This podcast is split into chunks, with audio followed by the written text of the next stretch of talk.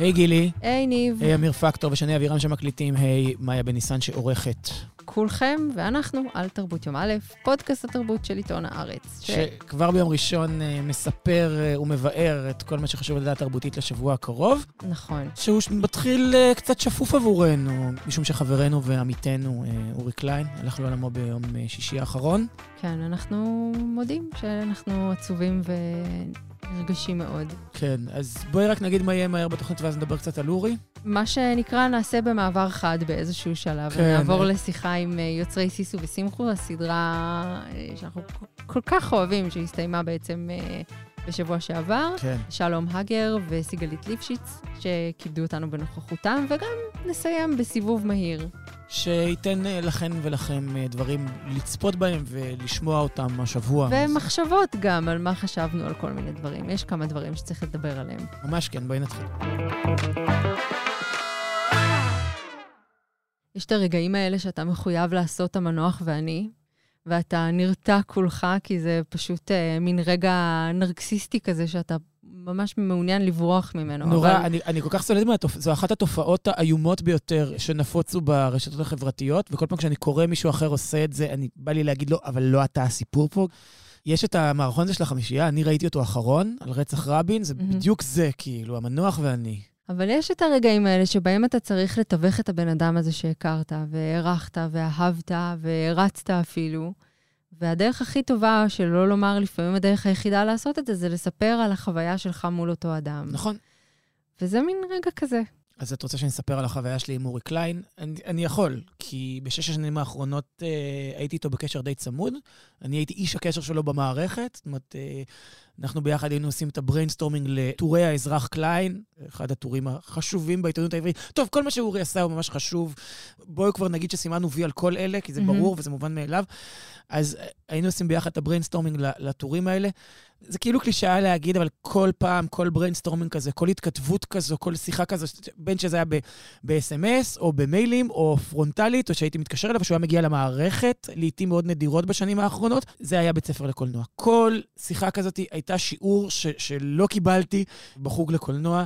אני אתן לך דוגמה, נגיד, שלפני בערך חודש, הוא אמר, אני רוצה לכתוב על Singing in the Rain, על שיר השיר בגשם, הוא אומר, זה המחזמר האהוב עליי, זה אחד הסרטים החשובים בהיסטוריה של הוליווד, יש לי הרבה מה להגיד על זה. אמרתי לו, אורי, אבל הסרט בן 70, מה יש, לה, מה יש כבר להגיד עליו? וגם כבר כתבת עליו, עשיתי גוגל ואמרתי לו, הנה, כתבת עליו פה וכתבת עליו פה. אמר, לא, יש לי משהו שחשוב להגיד עליו בהקשר של 2022, והוא כתב אותו, ושלושה ימים אחרי שהוא כתב את הטור הזה, חברת האחים וורנר הודיעה שהיא מוציאה עותק מחודש של שיר השיר בגשם, משום שהוא רלוונטי ל-2022, מאותם טעמים שאורי קליין מנה לפניהם. זאת אומרת, גם הם קראו האזרח קליין, אני מניח. נגיד עכשיו לאיזה פרויקט שעשיתי, הייתי צריך לראות כל מיני סרטים אפלים. ואז זה פשוט, את יודעת, זה היה הנדיבות הזאת של לחלוק את הידע, את גוף הידע הלא יאמן הזה איתך. הוא גם מתחיל להגיד דברים, ואז הוא מתחיל להגיד, וראיתי שאהבת את הסרט הזה, אז שתדע שהסצנה הרביעית שם, יש סרט משנת 47 שהשפיע על ג'ון יוסטון, שכדאי לך נורא לראות, והכל נעשה בנדיבות נורא גדולה, ואדיבות נורא גדולה, ומאהבת קולנוע טהורה שהוא רצה להקנות לכולם, זה היה חשוב לו, הוא רצה ש... הוא לא אמר על סרט שהוא טוב ותראו אותו כדי שתראי כמה הוא הרבה יותר משכיל ממך בקולנוע, ואיך הוא היה שם בשנות ה-30 וה-40 לא, הוא רצה שתהיה חלק. בדיוק, הוא רצה שכולם יהיו חלק.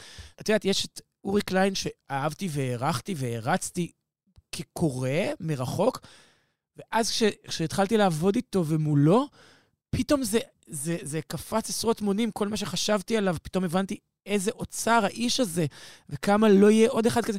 לא כי הולך ופוחת הדור, יהיו עוד מבקרי קולנוע טובים, אבל לא יהיה איש שחווה קולנוע ככה, בשנים המכוננות של המדיום הזה. ויש לו את ההון הסימבולי גם, mm-hmm. ואת הערך האמיתי. לנתח את הקולנוע הזה ולחוות אותו ולספר את הסיפור שלו לאורך השנים. זה, אין, אין, לא יהיה עוד אחד כזה כמוהו. אני רוצה להגיד שאורי הוא גם מישהו שנשאתי אליו עיניים, כמובן, כשהגעתי למערכת אה, כפרח אה, עיתונות כן. לפני אה, המון שנים, והוא כבר היה מן הסתם אורי קליין, אבל היה בו איזה רוחב ו... ונדיבות. קודם כל, נדיבות, נסכים שזו התכונה האנושית היפה ביותר. ממש. והיכולת הזאת uh, לבוא ולהסתכל על uh, קולגה צעירה שמי מכיר, והוא היה ככה פשוט עם כולם, ולחלוק את הידע שלו, לתת את העצות שלו, אה, לעזור בכל המקומות שהוא יכול, וגם לשמש איזושהי דוגמה לככה עושים את הדבר הזה. אתה כעיתונאי, אתה לפעמים פשוט נאמן של הציבור. אתה אמון על איזשהו תחום, אתה נאמן של הציבור באותו התחום, ואתה עושה את כל מה שאתה עושה מתוך אהבה ומתוך הרצון לשמש בתפקיד הזה עבור אנשים אחרים. הוא לא נהנה לקטול סרטים. הוא לא נהנה... זה, זה כאב לא. לו. נכון. הוא רצה שכל הסרטים יהיו טובים והוא יוכל להמליץ עליהם ולדבר עליהם ולקשור אותם באיזה קונטקסט כזה ושאפשר לייצר שיח קולנועי, כי זו המציאות שהוא רצה לחיות בה. נכון, ובאמת שמותו כואב לי אה, מכל בחינה, מבחינה מקצועית, מבחינה אנושית, ו... כן. קשה להסביר איזה בן אדם הוא היה, במובן הזה שאתה עובד עם המון אנשים שיש עליהם, mm-hmm. וכל אחד, את יודעת, תופס מעצמו, וזה עונה לך ככה, והוא עונה אחרת, ופה עשית טעות עריכה, ואיך מגיבים לך לטעות הזו שעשית. ואורי תמיד היה, נגיד... מנצ'י. הוא באמת היה כזה, כזה בן אדם עדין ונדיב, וכל כך כיף לעבוד מולו, וקולגה נהדרת, ו- ומנץ', והוא פשוט נורא יחסר לי, זה הכל, פשוט נורא יחסר לי. ואני עדיין לא יודע כמה הוא יחסר לי. אני עוד לא מצליח להבין כמה הוא יחסר, זה בטח, לא יודע, נקלוט את זה ו- ונעכל את זה רק בעתיד. אז מצטער גם עבור כל מי שקרוב לו ואהב אותו. שלום גדעון, מהיום אתה מצוות למקהלת הרבנות הצבאית בתור גיטריסט. חוזה טאלנט. חוזה שלך שווה לטיזי. המדים האלה מגרדים לי בטירוף. אמרו לי בבקו"ם שיש מדים מכותנה מצרית. מי ישמע, סטטיק אל של קריית ספר. בשבוע שעבר הסתיימה העונה, נקווה העונה הראשונה, של סיסו ושמחו, המחזמר הצה"לי המפתיע של אה, כאן 11, שדיברנו עליו אחרי הפרק הראשון. אבל לא ידענו לאן זה ילך. מי ידע? מי ידע? מי יכול היה לדעת? בעצם כן, יכלו לדעת, אה, נגיד אה, שלום הגר וסיגלית ליפשיץ, היוצרים שנמצאים איתנו כאן. היי! שלום. היי, שלום. איזה כיף שבאתם. כיף לנו uh, להיות פה. צריך להגיד שאולי הסתיים השידור הלינארי שלה, אבל היא כולה זמינה ביוטיוב ובאפליקציה של כאן, אז uh, יש לה חיי נצח בעצם. גילי, אנחנו במולטיברס, אין יותר... Uh, נגמר לינ... העניין הזה. אין יותר ליניאריות. הכל זה לופים. שושי איזיקוביץ' תחלוק עליך, אבל בסדר. שושי איזיקוביץ' שתראה ווסט וולד. לא צריך להגזים. אז כן, אתם מסכמים? יש לכם שנייה להבין מה קרה כאן? קודם כל, לא ידענו ש... גם uh, שבועות הצפייה הם עבודה נוראית בשבילנו. זאת אומרת, לא נוראית, אבל עבודה. שזה כל הזמן לראות מה קורה, כמה צפיות יש, כמה זה, מה כתבו, מה עשו, מה זה, מה... עבודה שהיא לא עבודה, אבל היא מאוד מאוד טעונה. נראה לי תהליך אמוציונלי כל הסיפור הזה, גם על לשחרר את היצור המוזר הזה שבראתם. וגם, באמת, מה היו התגובות? אם יבינו מה, מה רצינו להגיד בכל הדבר ה... המשונה הזה, שזה בעצם אנחנו, השילוב שלנו. ומה המסקנות שלכם? קודם כל, אני מאוד אוהב שאנשים באים ומסבירים לי על מה הסדרה. זאת אומרת, כן, אני מאוד אוהב את זה. זאת אומרת, הרבה פעמים, אה, גם בסרטים, אתה עושה משהו ומשחרר את זה, ואתה עדיין תוהה, יש לך שאלות, אם זה עובד, זה לא עובד, זה מעניין, לא מעניין, זה... איך זה מתקשר, ואז אנשים באים ומתחילים להסביר לך מה עשית. Mm-hmm. הרבה פעמים ההסברים הם יותר טובים ממה שאני חשבתי. או מה שחשבנו יכול להיות. לא, אני חשבתי על הכל. כן, אז יותר טובים ממה שאני חשבתי, ואז אני פשוט מאמץ את הדברים האלה וחוזר אליהם. מה מסבירים לכם יותר מעניין שעשיתם? עשינו, למה אנחנו צריכים להסביר? רצינו לספר סיפור בלי לעשות הנחות, לספר אותו בדרך שלנו, שלפעמים היא קיצונית, והיינו צריכים לריב הרבה על הדרך הזאת. ביניכם או עם גורמים חיצוניים? גם בינינו, אבל בינינו זה חברותה, כי לשנינו יש אותה מטרה. שנינו רוצים לספר סיפור בדרך המיוחדת, לא יודעת. תמיד בא לי להגיד דברים רעים, אני אגיד המדהימה שלנו. אבל uh, בגלל שיש מעלינו ערוץ ויש אורחים, אז הם באים בכל מיני שאלות ודרישות, והאם זה יעבוד, האם זה לא יעבוד, הם חוששים. עצם זה שמישהו עמד שם ואמר, כן, סדרה על מקהלת הרבנות הצבאית, זה יעבוד. זה, כן, אני רוצה את זה, אני רוצה את הדבר הזה. אבל למה לא בעצם? כי יש פה, אני חושב, את כל האלמנטים ש, שהופכים סדרה ישראלית לאטרקטיבית. זאת אומרת, יש צבא, יש דת, יש כאילו, יש את כל נקודות הייחוד. כן, ועדיין. על ויש פנה, זמרה. ויש זמרה, כן. ויש uh, זמירות לשבת, וח, ודברי תורה והכול, אבל בכל זאת. אני כל הזמן רציתי, מאז שהייתי ילד, אני זוכר שפעם אחת שכן שלי, שמעתי אותו אומר מאחורי הגב, הוא קורא לי שאני ילד חולה טלוויזיה. היה פעם כזה כינוי חולה טלוויזיה. וכל הסדרות שראיתי, כשהתחלתי לראות טלוויזיה, זה היה סוף שנות ה-70 ושנות ה-80, אז uh, תמיד הדמויות הקוליות, או הדמויות המגניבות, בכל הסדרות, תמיד זה היה דמויות שאני אמרתי לעצמי, רגע, למה זה לא יכול להיות אני? איפה גדלת? בירושלים. הילדות הייתה רובה בארמון הנציב, אחר כך uh, בית הכרם. וזה ילדות דוסית כזו... אז זהו, זה לא ממש דוסית. זאת אומרת, למדתי בחורב, שזה נסיעה הייתה של שעה וחצי מהבית, הייתי נוסע בשני אוטובוסים. וחוזר הביתה, ביסודי לפחות, אז הייתי בבית בשלוש, ואז פשוט עם, עם, היינו בחוץ. הטלוויזיה אז, זה היה רק ערוץ אחד, אז היו כמה תוכניות שהייתי רואה בבוקר, אם הייתי חולה, ואחר הצהריים היה היו היה, ומחמש וחצי היה שעתיים של ילדים. זה היה אותן תוכניות בבוקר, היינו נהיים חולים בשביל לראות אותן.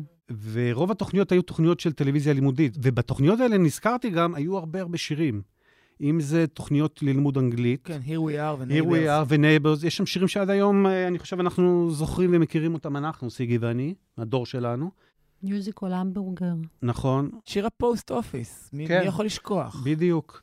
Back for you and back for me. כן. אז... אה, tell me where... בדיוק זה. בדיוק. tell me where... גדלתי על תוכניות טלוויזיה שמילאו את כל העולם שלי. מילאו אותי ברגש ומילאו אותי בדמיון. ודבר אחד היה חסר לי, זה כן אה, לראות דמות שאני אוכל לגמרי להזדהות איתה ולהגיד, זה, אני זה הדמות הזאת. וכל הזמן הייתה לי איזו פנטזיה שמתישהו שאני אעשה קולנוע, מתישהו שאני אעשה טלוויזיה, הגיבורים האלה שיש להם אהבות, ויש להם קנאות, ויש להם שנאות, ויש להם uh, הכל, דרמות, זה יהיה בעצם אני שם. אז מי אתה בסיסו ושמחו? בהרבה מובנים אני נחומי, וגם ויזנר וגם שירה. באמת? כן. אני פנינית. ספרו קצת על החיבור ביניכם ועל איך באמת הרבנות הזאת הגיעה. קודם כל, אם תשאלו כל uh, דתל"ש וכל דוס, אבל דתל"שים ממש מודים בזה, אז uh, השירים החסידיים, ה, מה שאתם קוראים מזמורים וזה, זה משהו שגם כשאתה נהיה, גם כשאתה אוכל uh, חזיר, אתה תשאיר אותם אחרי זה, או לפני זה, או זה משהו שנשאר, זה כאילו מין גירסא דיינקותא, כזה אני, משהו אה, של הנשמה. זיכרונות הילדות שלי מהחופש הגדול, זה אני אצל סבתא מלצ'י שלי, והיא שומעת ברדיו של הערוץ 7, פרחי uh, לוס אנג'לס, או... פרחי לוס אנג'לס, פרחי לונדון, כן. כזה, לא יודעת, אחד מאלה. מיאמי. זה משהו, לא יודעת מה, זה עם שלושה אקורדים בערך כל שיר. יואי, לא, יואי, יואי, יש יותר מפותחים, אבל זה משהו שנשאר. אז uh, אנחנו, אני אוהבת, אנחנו מאוד אוהבים את השירים האלה, כי זה משהו מה-DNA היסודי שלנו. וכמו שאתם אומרים, מקהלת הרבנות הצבאית, זה כיף, אבל לא רצינו שיהיה, שיהיה לכולם כיף. זאת אומרת, צריך כיף וקצת... ודרך הכיף, לעשות לכולם גם קצת אי נוחות, ואיזה קווץ' ואיזה אמת. לגבי השירים, אני זוכר שהייתי בערך בן, אה, בכיתה ג', אז היה מופע גדול בגן הפעמון של צמד רעים. Mm-hmm. ואחרי צמד רעים היה אמור להיות מופע של אה, חתול שמיל. אז אה, הגעתי עם ה... איזה lineup. הם חברים. מסביר את הליהוק של נתן דטנר. אז זהו, אז הגענו להופעה של צמד רעים, והיה נפלא. ואז כולנו עברנו לאמפי תיאטרון בגן הפעמון, שזה מתחת לפעמון הגדול, ומחכים שהחתול שמיל יגיע. ועוברת חצי שעה והוא לא מגיע, שלושת בדיוק מחדד ציפורניים, הוא לא יכול. ואז פתאום הוא מגיע, ואחרי שתי דקות הוא מוריד את הכובע הגדול, ורואים את נתן, ואומר, סליחה, אה, חם לי מאוד, אני לא יכול ללבוש את הכובע הזה, ונשאר אה, בלי זה הכובע. זה ההבדל, אגב, כי אקי אבני היה עם כפפות של הידיים הביוניות שלו בחום. הוא לא הוריד אותם יום שלם. היה לו שם מיץ של זיעה כל, כל סוף יום. ונתן דטנר הוריד את המסכה. אבל נתן דטנר, אני חושבת שהוא עשה אצלנו תפקיד... זה אה, ההבדל בין אה, אפי איתם וכנר על הגג, כזה. אמרתם שאתם רוצים לספר את הסיפור, אבל בצורה בלי הנחות, ואני חושבת שאתם בעיקר לא עושים הנחות למגזר. בין אם זה לדבר על הדמויות המיתיות האלה עם העילה ההומואירוטית שיש סביבם, ועל בכלל כל מה שקשור למיניות אה, במגזר והדחקתה. אתם יושבים ומנסים לעבוד על התסריט ולחשוב על איך אתם אה, הולכים לעשות את כל הדבר הזה. יש היסוסים? אתם כאילו אומרים, טוב, אז זה חייב להיות שם. אני חושבת שהמחשבות הראשוניות שלנו הן מאוד קיצוניות. אנחנו חושבים קיצוני. אנחנו מתחילים מאוד קיצוני, אחרי זה אנחנו מעדנים, משייפים. אנחנו חושבים על המטרה שלנו, ואז אנחנו מקרבים אותה אלינו בכל מיני דרכים, ומעדנים אותה ועושים כדי שהיא תקרה ותהיה הגיונית. אני חושבת שאנחנו כן מצליחים להוביל את הדמויות שלנו למקום שהן מגיעות. למרות שיש דברים שהם מאוד קיצוניים ואפיונים מאוד קיצוניים לדמויות וסיטואציות שהן לפעמים כמעט סוריאליסטיות, עדיין הדמויות מתנהגות עם לב גדול והיגיון ונשמה. ו- לכל אחד מהם יש את ההיגיון והסיפור, שלה גם. והסיפור הוא סיפור אנושי דרמטי שאפשר להתחבר אליו, גם אם לא היו לו ידיים ביוניות. לגמרי. אני חושב שהמחשבה שלנו במהלך הכתיבה של הסיפור והעלילות, אנחנו לא חושבים אידיאולוגית. זאת אומרת, יש לנו דמות, ואנחנו מנסים להבין אותה, מנסים uh, לכתוב את התהליכים שלה, להבין את המינים האמיתיים שלה, ולאט-לאט, ככל שהכתיבה מתמשכת, ואנחנו מבינים אותה יותר, אז יש לנו מחויבות לדמות. זאת אומרת, זה לא שיש לנו איזו אידיאולוגיה שמתוכה אנחנו יוצאים, אלא זה כמובן מגיע מתוך התפיסת עולם שלנו, שהיא יכולה להשתנות מרגע לרגע, אבל uh, יש איזה עוגן שזה הדמות, וזה המחויבות לדמות. וזה תהליך שהוא, אני חושב, מתחדד תוך כדי הכתיבה, כי אנחנו הרבה פעמים כותבים, ואז uh, חוזרים אחורה. יש שני דרכים. תראו, נגיד לרב ויזנר יש ידיים ביוניות, אנחנו לא אמרנו, אנחנו רוצים שלרב ויזנר יהיו ידיים ביוניות, ואז הלכנו אחורה. אנחנו אמרנו, אנחנו רוצים שלרב ויזנר תהיה, יהיה עבר מסוים, שמאוד מאוד יתאים לדמות הזאת בסדרה. שיתאים לרב המטורף. למה רב נהיה מטורף? מה זה אומר על הסדרה שלנו? מה זה גבורה? איך אנחנו מטפלים בנושא הזה של גבורה? איך הוא יכול להיות גיבור, אבל בחיים?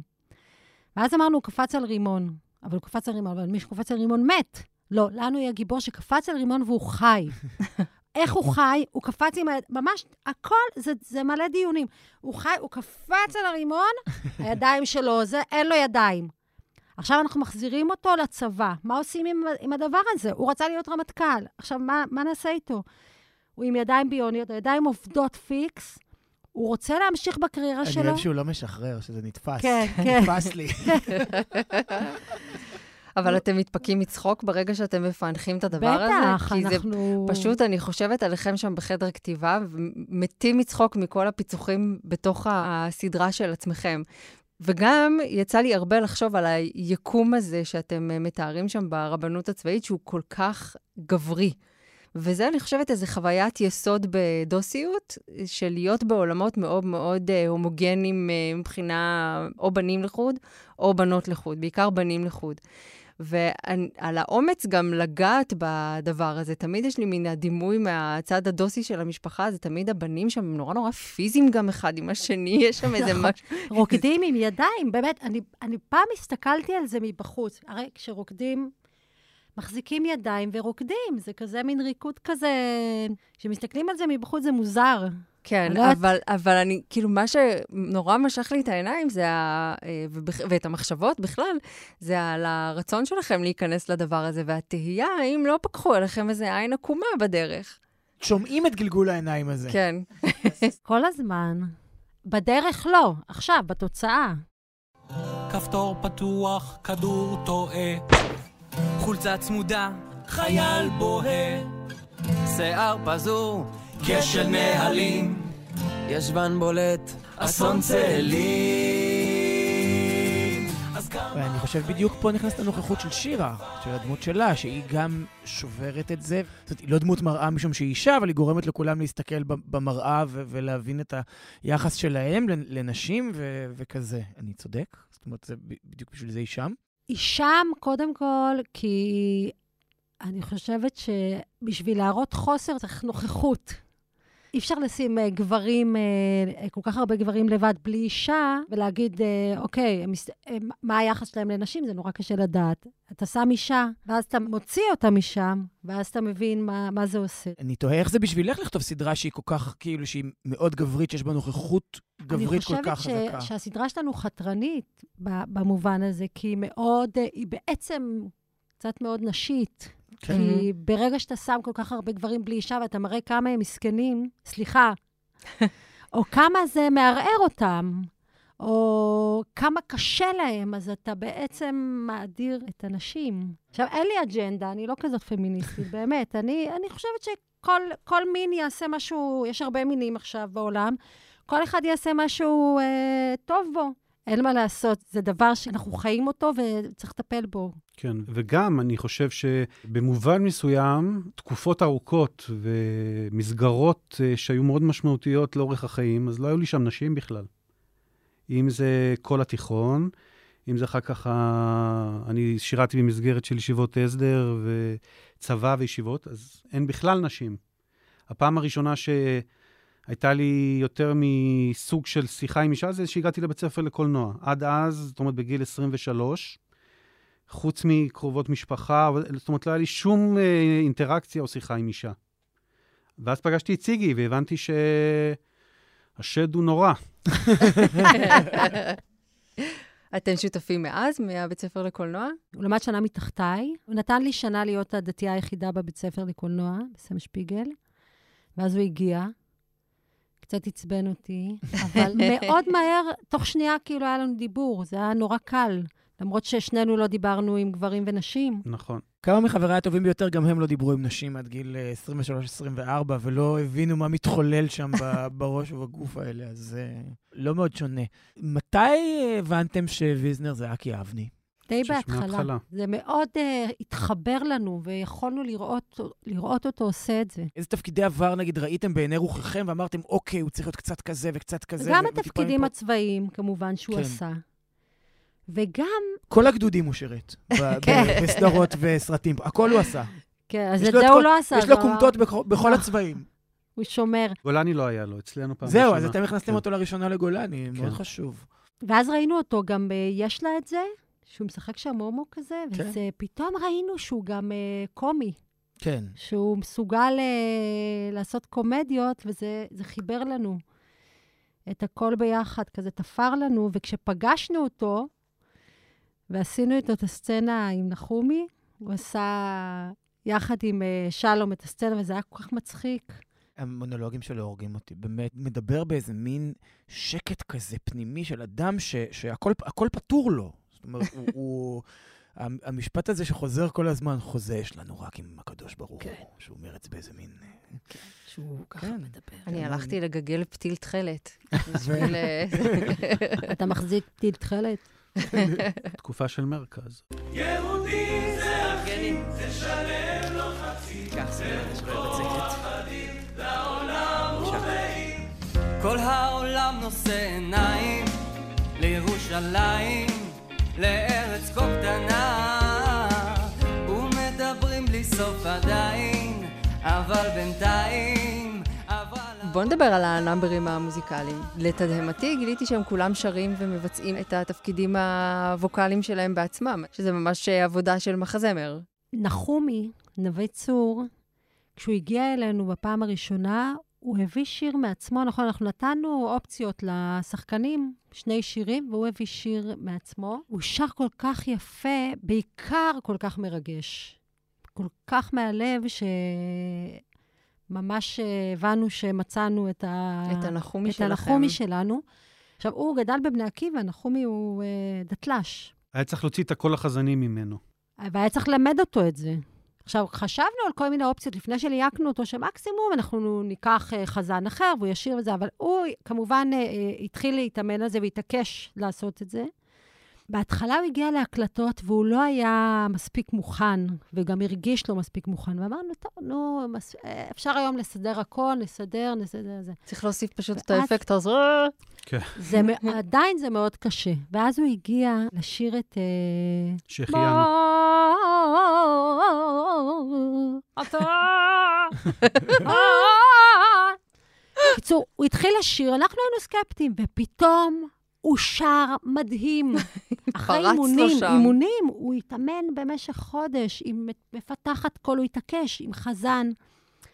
הוא פתח שם, זה מאוד קשה. זו הבר מצווה השנייה שלו, כן, ממש. זה פש... זה מאוד מאוד קשה, והוא עשה את זה, אמרנו, וואו, זהו, הוא, הוא על יש זה. קריירה, הוא כן, הצליח, כן. ממש. אני אוהב את השיר שכל העולם נושא עיניים לירושלים. זה, זה תקוע לי יהודי בראש. זה הכי. כן. יהודי זה הכי, כן, אבל זה דודו שלי שלם אומר לא חצי. די, מה, די, מה יש לך? שזה שיר אמיתי, זה שיר ש... זה היה צלצול. הבן שלי בכיתה א', זה היה צלצול כניסה ויציאה שלהם בבית ספר. אה, יפה. זה מסר סך הכל סבבה. כן, ירושלם לא חצי. אני, כל השיחה שלנו בעצם מתאפקת לא לשאול את השאלה הזו כשאלה ראשונה. אתם עובדים על עונה שנייה? אנחנו בראש. עובדים. ב- בינינו אנחנו כן. עובדים. אם ירצה השם, כמו ש... אם כן. תרצה. כן. יש עוד לאן לקחת את זה, אני חושב. העונה נגמרה, אבל הסיפורים עוד לא לגמרי פתורים. אה, כן. כן, יש לנו הרבה כיוונים, הרבה רעיונות. זה רק התחלה. בדיוק, ואנחנו גם מרגישים שיש דמויות שעוד לא התחלנו אפילו לגרד את הקצה של המקומות שהם יכולים להגיע אליהם, כמו ויזנר. כן. אני חושבת שלאנגי גם יש לו שם נכון. פוטנציאל אה, רחב נכון, מאוד. גם שירה יש לה. שירה עוד, אה, הקריירה שירה, שלה לפניה. כן. הצופים ממש ממש אוהבים אותה, הם כל הזמן הם משתוקקים אליה. שימו בתאגיד דמות שקוראים לה שירה, וכולם אוהבים, זה ידוע. גם קופה ראשית, שירה גם או פה. שירה. זה היה לנו כן. בחוזה. צריך להגיד גם על התאגיד, כן. שאלה האנשים שאישרו את החנות שיש בה הכל, שזה מיוזיקל על חנות שיש בה הכל, אז כאילו, אתה אז אומר, זה- אז הרבנות הצבאית, בסדר. אני חושב, בתאגיד כבר הגיעו למצב שיש להם, אני לא רוצה לומר מסה קריטית, אבל כבר מצבור די אה, אה, אה, הגון של סדרות טובות שהם יודעים מה קרה שם ואיך זה עבד ולמה זה עבד. חזרות אה, מנאייק המפקדת, נגיד, אני לוקח סתם שלוש, סליחה, עם, אה, עם כל מי שהשמטתי. אז יש להם הבנה של מה עובד ומה לא ולאן דברים צריכים ללכת. זה היה, היה לכם כיף לעבוד עם מחלקת... זה קצת לא, שאלה לא פיירית, אבל איך זה לעבוד עם מחלקת דרמה חיצונית כשלכם יש חזון שהוא מאוד מאוד פנימי ופרטי? זו בעצם השאלה שלי. תראה, קודם כל, העורכת, עורכת תסריט של המחלקה הזאת, למדה איתי בסם שפיגל, מכירה אותי, How אותנו, convenient. אבל מכירה גם את המגרעות שלנו ואת ה... כאילו היו תהיות, נגיד, מה יעבוד, זה לא יעבוד, זה לא יעבוד, כן, זה לא יבינו, זה החילונים לא יבינו. מלא, למשל, הצצנה שבה בחתונה. זו צצנה עם שעד... האצבע. נכון. כן. אז עכשיו, זה, זה לא היה דווקא עניין של דתיים חילונים, אלא הקטע שחמוטל, לירון בן שלוש, עומדת עם האצבע, והיא באיזה פנטזיה שיגיע החתן הגואל. או הצצנה שבה לנגנטל מניח את ה... שם כפות היה ידיים. סיפור. החשש הגדול היה שהצנות האלה, או שהן יהיו קריסה אחת גדולה ואף אחד לא יבין מה קורה שם ולא יאמין למה שקורה שם, או הצצנה עם לנגנטל, שהיא תהפוך להיות uh, גסה וגרוטסקית. כן. עכשיו, אנחנו ידענו בצורה מאוד ברורה שאנחנו נוביל את זה ממקום מאוד מאוד עדין, ממקום מאוד מאוד מרגש, ונוכל ככה להבין את הדמויות. אנחנו, היה לנו את הרעיון הזה ש... הסצנה הכי טובה בעונה בעיניי. כאילו, יש הרבה גם- סצנות טובות, אבל זו אני סצנה הייתי שהיא... עדה לסצנה דומה בחיים האמיתיים. כן? לא עליי, היית עדה. הייתי עדה. את עמדת מהצד והסתכלת. עמדתי מהצד וחיכינו. כל הכבוד. ולא קרה ולא כלום. קרה לא קרה זה- כלום. פשוט, אז כאילו בס- הסיטואציה הכי מגוחכת שפתאום יש בה לב ענק ופועם. אז אנחנו הבנו שכל פעם שאומרים לנו, זה לא, לא, אי אפשר, זה ניצול, אסור, מה פתאום? אתם יודעים מה יגידו לנו? אסור, אל תעשו את זה. זה תמיד כשאמרו לנו לא, אסקימו לימון. כן, זה אסור, מה פתאום? הוא לא, מה לא פתאום? הסכימו זה, לימון זה, בכלל. ניצול מיני, אסור זה. תמיד כשאמרו לנו את זה, הבנו שפה יש משהו. ואז עבדנו על זה. זה האתגר שלנו, להפוך את זה לטוב. וכשבאמת הצלחנו, אז אמרו, וואו, עכשיו זה עובד. או אחרי, כשראו את הרב-קאט, כל החששות שהיו לי אינם יופי, זה עובד. וזה טוב שיש לך מישהו שהוא אה, נותן לך איזה מראה, או שם לך גבול, ולא נותן לך להתפרע בצורה חופשית ומוחלטת. אני אוהבת גבולות, כי זה, זה נותן לי לפרוץ אותם. גבולות ומגבלות, זה, זה דברים כן, חשובים. בגלל זה אני. דוסית, כי זה יכולה לפרוץ. זהו, רציתי כן. להגיד, קודם אמרת דתל"ש, דתל"ש, אתם לא ש... אין את הלש. לא, אנחנו דת. דת, כן. מאוד שם. כן. כן. סיגלית ושלום, תודה רבה שבאתם אלינו, ואנחנו ממש ממש מחכים לעונה הבאה, כן, אם תהיה. ואני אני רק רוצה לומר לסיום, בהקשר הזה שאמרת, בני אדם זה דבר מדהים, ו- וזה גרם לי לחשוב שבאמת בני אדם זה דבר מדהים, כי אנשים עם הרקע לכאורה הכי שונה ממך, וממך לא, כי לך יש עוד את החצי הזה. אצלי כבר בווילנה הם אה, כולם אה, גזרו. התבוללו. כן. אז ועדיין היצירה שלכם הצליחה לגעת בי ולא רק בי, אז יש בזה משהו, אני חושב, מרגש בהקשר הזה, שאנשים עם רקע הכי שונה והכי חורג ממך, פתאום נותנים משהו שנוגע בך ו- וגורם לך לחשוב אחרת ולהסתכל אחרת על דברים. ו... כי כשזה טוב, כן. וכשזה כן ואמיתי. בדיוק, כשזה טוב זה טוב. אין מה לעשות. כן, מה אתה אוהב לראות? כשזה טוב זה טוב. נכון. תודה רבה. ביי, להתראות. Happy birthday, baby. What do you think of your new boat? I'll tell you when I actually step foot on it. Looks a little small. the past few months has been a dark time. Molly, what are you doing in here? גילי, הגענו לסיבוב מהיר. כן. טוב, בואי לא נהיה כאילו כאלה רציניים. החיים חייבים להימשך. אנחנו לא רציניים, זהו. עכשיו רוח שטות וזה הכל. כן, ובואי, את יודעת, הומור שחור זה ה coping mechanism של שנינו, נכון? ככה זה הדיבור. כן, כך חינכו אותנו, או לא חינכו אותנו, כך חינכנו את עצמנו כדי להתמודד עם משברים ושברים. לא יודעת, אשכנז זה כוח העל שלנו, אנחנו בהדחקה קשה. אז אני אגיד לך מה כוח העל שלי, טלוויזיה, ודברים לראות בה, וזו דרך טובה לאסקפיזם. כן, למרות שהשבוע פחות לראות, יותר לא חייבים לראות. את אומרת לא חייבים? אני חושבת ככה. למה את לא רוצה שאנשים יראו את לוט שלל עם מאיה רודולף? את כתבת על זה שבוע שעבר המלצת טלוויזיה. אני חושבת ש... אחרי שאני אמרתי לך, תראי, לוט נכון, זה חמוד נורא. אבל אני חייבת להגיד שלוט זה חמוד, אבל זה תראו, תרצו, תרצו, תראו קלאסי. אז אני יכול לחלוק עלייך קצת? יאללה. זו סדרת האוכל שלי. אה, אתה אוכל כאילו... כן, זה? זו סדרה שאני אוכל מולה, ו/או... פרק לפני השינה. משום שהסדרה מספרת על מישהי שהיא מתגרשת מנגיד ג'ף בזוס, זה מאוד mm-hmm. דומה למה שקרה עם גרושתו של בזוס ועם מלינדה גייטס. כן. היא פתאום הופכת לאישה השלישית הכי עשירה בעולם אחרי שהיא מגלה שבעלה בגד בה, עם הבת של הזאתי מקימי שמיד, נכון? Mm-hmm. ואז יש לה 87 מיליארד דולר, ומה היא עושה איתם? בהתחלה זה, אוי, מה נעשה עם בריכת הדולפינים הזו? אה, זאת תהיה בריכה של הכלבים, וכאילו עושר והון מגוחך ו- ולא הגיוני. ואז היא פתאום אה, אה, מתחילה לעבוד באחד מארגוני הצדקה שלה. היא מגלה בעצם שיש לה קרן צדקה, כן. ושהיא יכולה... יכולה לעשות טוב לעולם. היא יכולה גם לתפור שם שעות, וזה יהיה לה קצת יותר נחמד מלהיות תקועה בבית. ואז זה נהיה מין, מצד אחד באמת איזה משהו אסקפיסטי עם עושר מופלג, וכמו שכתבת, הצצה לחייהם של העשירים מדי. ומצד אחר, גם קצת המשרד ומחלקת גנים ונוף. עם גלריה טיפוסים, שכל אחד מהם הוא טייפקאסט קצת אחר, אבל גם טיפה על העוקם. והם כולם למעשה מין משפחה אלטרנטיבית של המתהווים מתוך החבורה. ולאט לאט כן. נהיים שם, נהיים שם עניינים יפים. נגיד האסיסטנט הגיי האסייתי, פתאום נוצרת לו חברות נורא יפה עם האחים השחור שלה, שרק נגיד שהיא... זו מאיה רודולף, שזו כבר סיבה בפני עצמה לראות את הסדרה הזאת, שמאיה רודולף היא תצוגת תכלית של uh, קומדיה. ובאמת, כן, גם יש בה איזה משהו נורא נורא אנושי באופן שבו היא מביעה. כוח פשוט. טבע. ואני לא החלטתי, מאיה רודולף יוצאת Saturday Night Live, ומסיבת רווקות, וזוגתו של, ואם ילדיו של פול תומאס אנדרסון, וביתה של מיני ריפרטון, היא כולה ייחוסים. אני תוהה ביני לבינך, האם היא בדיוק במקום שבו היא נמצאת, או שהיא עדיין לא אה, אה, ברמת המוכרות כמו שהיינו רוצים שהיא תהיה? היא לא מוכרת כמו שאתה חושב שהיא. כן, היא כאילו עדיין ליודעי חן? כן, היא עדיין כזה... אז הנה סדרה ממש חמודה באפל פלוס, שבה אפשר שהיא תהיה עוד יותר מוכרת קצת, נכון? כן. יופי. Hey, birthday boy. Gosh, the tension in your shoulders is off the charts. What's going on? I took my clothes and some things, and I moved out. After 17 years, my boyfriend told me he was leaving me. What? After you? Yep. Oh, I'm officially out of the fan club. אני רוצה לדלג מסדרה על אנשים שהם יותר מדי עשירים, לסדרה על אנשים שהם ממש עשירים וגם כזה עושים את זה במנהטן, ואם זה נשמע לכם כמו Sex and the City, היא עושה את זה ב-LA. היא עושה את זה ב-LA, באמת באיזה עושר מנקר עיניים מופרז לחלוטין, שהוא כמעט בדיחה. הוא לא כמעט, הוא בדיחה. הוא פשוט סאטירה כבר על... הוא בדיחה, ובגלל זה זה לא מנקר עיניים כמו מה שאת הולכת לדבר עליו. כי זה לא בגדר המושג, את לא מכירה אף אחד. זאת אומרת, זה דמיוני. זה, זה, זה כמו, חי, כמו סדרה על חייזר מהבחינה נכון, הזו. נכון, מהבחינה הזאת זה נכון, ונכון שנורא נורא מעצבן אותי המקום השבע והנהנתני והעשיר. של Uncoupled. של Uncoupled, אוקיי.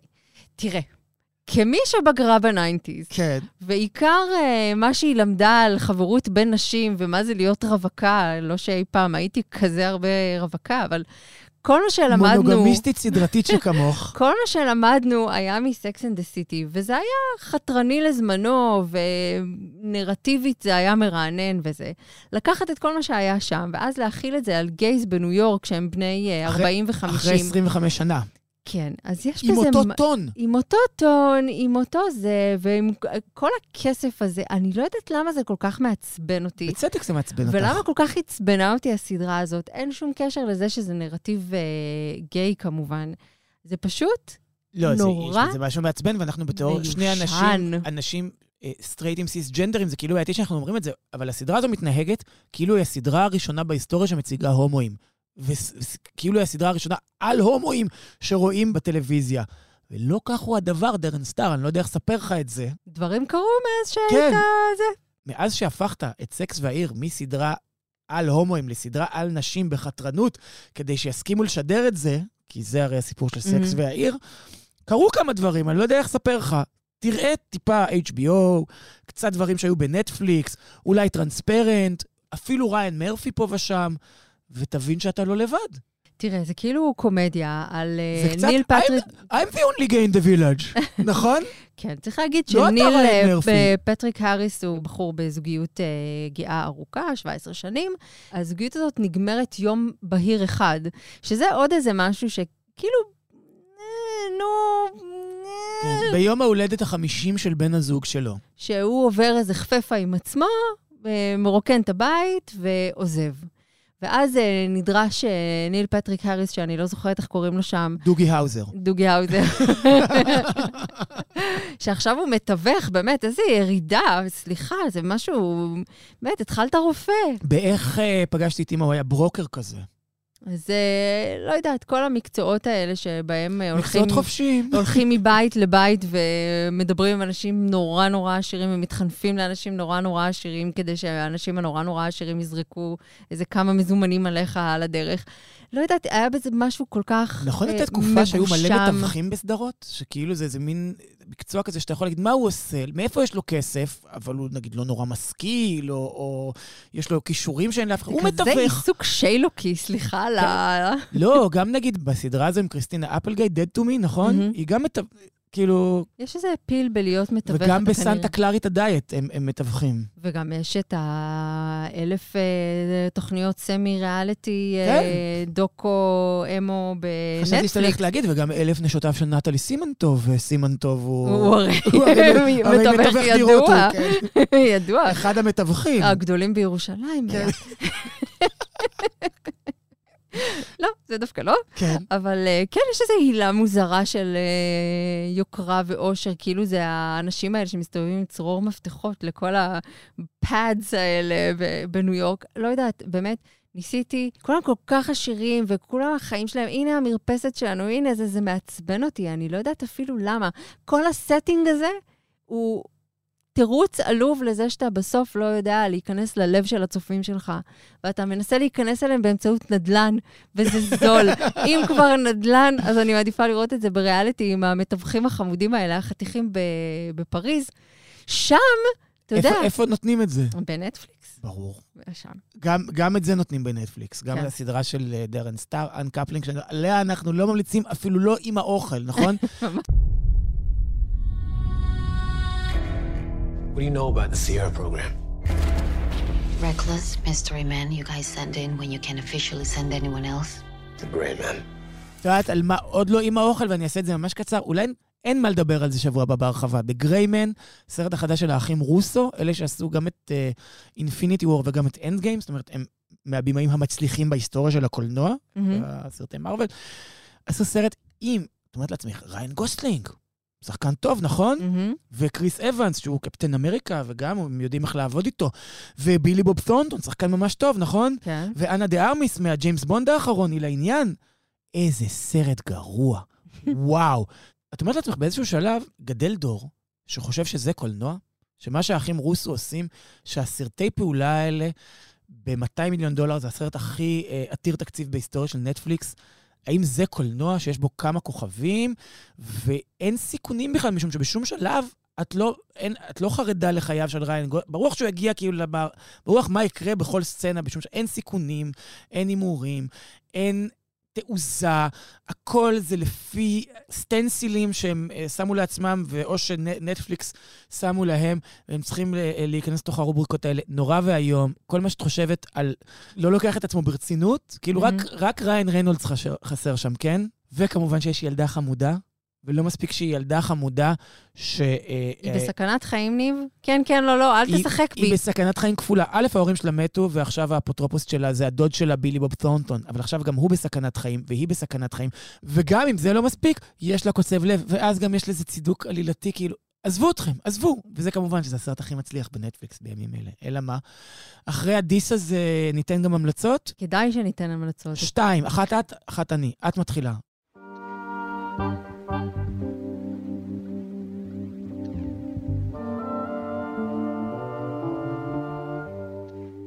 אז uh, ביום חמישי נפתח uh, פסטיבל uh, תל אביב דאנס במרכז הזן דלל. דאנס! דאנס! בוגי וונדרלנד! זה דווקא לא היה. אז תזמורת ארמון בזמן פתחה את הפסטיבל. כרגע לא ראיתי שיש מופעים קרובים, אבל שימו לכם גוגל אלרט, כי זה היה... השטג תזמורת ארמון בזמן. כן, של uh, מתן דסקל ושלו נעמה, זה פרויקט uh, שהם כתבו את המוזיקה. רגע, באיזה ז'אנר אנחנו? מחול, uh, מוזיקה, פרפורמנס, מה? בין מוזיקה לפרפורמנס, כי המוזיקה היא הייתה כל כך יצירתית.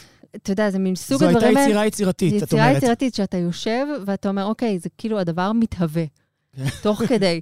בהתחלה אתה מין בסימני שאלה, אתה אומר, אוקיי, מה קורה כאן? ובאיזשהו שלב אתה פשוט כל כך לחוד בתוך הדבר הזה, והמוח שלך עף בין השפעות אפריקאיות ומוזיקה אלקטרונית וצ'יל. כל מיני דברים קרו שם, אה, ווקאלית על הבמה, מישהו ניגן על מים, אוקיי? היה שם שולחן עם מים וכלים, והוא פשוט העביר את המים מכלי לכלי וניגן על המים ועשה צ'ק צ'ק עם המים, ואתה פשוט מסתכל על זה ועף לך המוח. אתה יודע שאתה לא מבין מספיק שום דבר, אבל מה שאתה מבין, אתה יודע ומבין שאתה פשוט נהנה בטירוף בידיים של האנשים הכל כך מוכשרים האלה שלוקחים אותך ועושים איתך איזה משהו, ומצליחים להעביר אותך באיזה מנסרה שלהם בדרך שבה הם חווים את העולם ואת הצלילים שלו. זה היה נפלא, ואני ממש ממליצה לכולם לבוא לראות. אותי שכנעת, אני שם את הגוגל, קצת. אני שם את הגוגל אלרט. יאללה. ותעבירי לי מיד קליפים. אני אעביר לך קליף. כדי שאני אוכל לראות. טוב, אני אסיים המלצה אוסף של להקת The Cat's Miaow, יללת החתול, אה, להקה אוס, אוסטרלית שפעלה ב nineties. הם ממש מעולים. עכשיו כאילו יש איזה רנסאנס כזה שלהם, פתאום מבינים שהם היו להקה ממש טובה, עם סולנית, אה, עם קול ייחודי, וזה מין alternative rock לדעתי, גילי, שאת תאהבי סופר מלודי, סופר פופי, טיפונת פסיכדליה כזה, כי זה מה שהולך היום. ככה נכון? הצעירים. כן, לא, הצעירים וצעירים ברוחם, מ-9 עד 99. אפשר להאזין לאלבום הזה. The Cats Meow קוראים לה... ולשחק טאקי תוך כדי. לאוסף הזה קוראים Songs 94 עד 98, כדי שתדעו מה היו השנים שבהן הם פעלו. וזה כל כך יפה, באמת, אני, אני די בטוח שזה באזורי הנוחות שלך, המוזיקה הזו. אתה יודע איך לכבוש את ליבי, ניב. כן. כדאי לך להקשיב, זה באזורי הנוחות שלך. נכון? אל, אל תצאי מאזורי הנוחות שלך, אני מביא לך את המוזיקה שתיתן לך את הפסקול הראוי לשם. יאללה. לא, באתי לתת דוגמאות ללהקות, רציתי להגיד, זה קצת Beach House, כאילו, אבל זה לא באמת. אבל איך נפתחו לך הידיים כשאמרתי Beach House? אתה יודע, איך לדבר אליי. בנג'י היה בשבוע שעבר בהופעה שלהם. הגיע ב-24 שעות לניו יורק. מה עושים ב-24 שעות פנויות כשאתה בניו יורק? הולכים להופעה של Beach House. כנראה שזה מה שאתה עושה כשאתה כן. בן אדם עם 24 שעות בניו יורק. כן, ועוד עם אה, מרי לטימור, שנגנה שם אה, נבל וזה, חיים. אתה יודע איפה היה נבל? נו. בתזמורת ארמון בזמן. כמובן.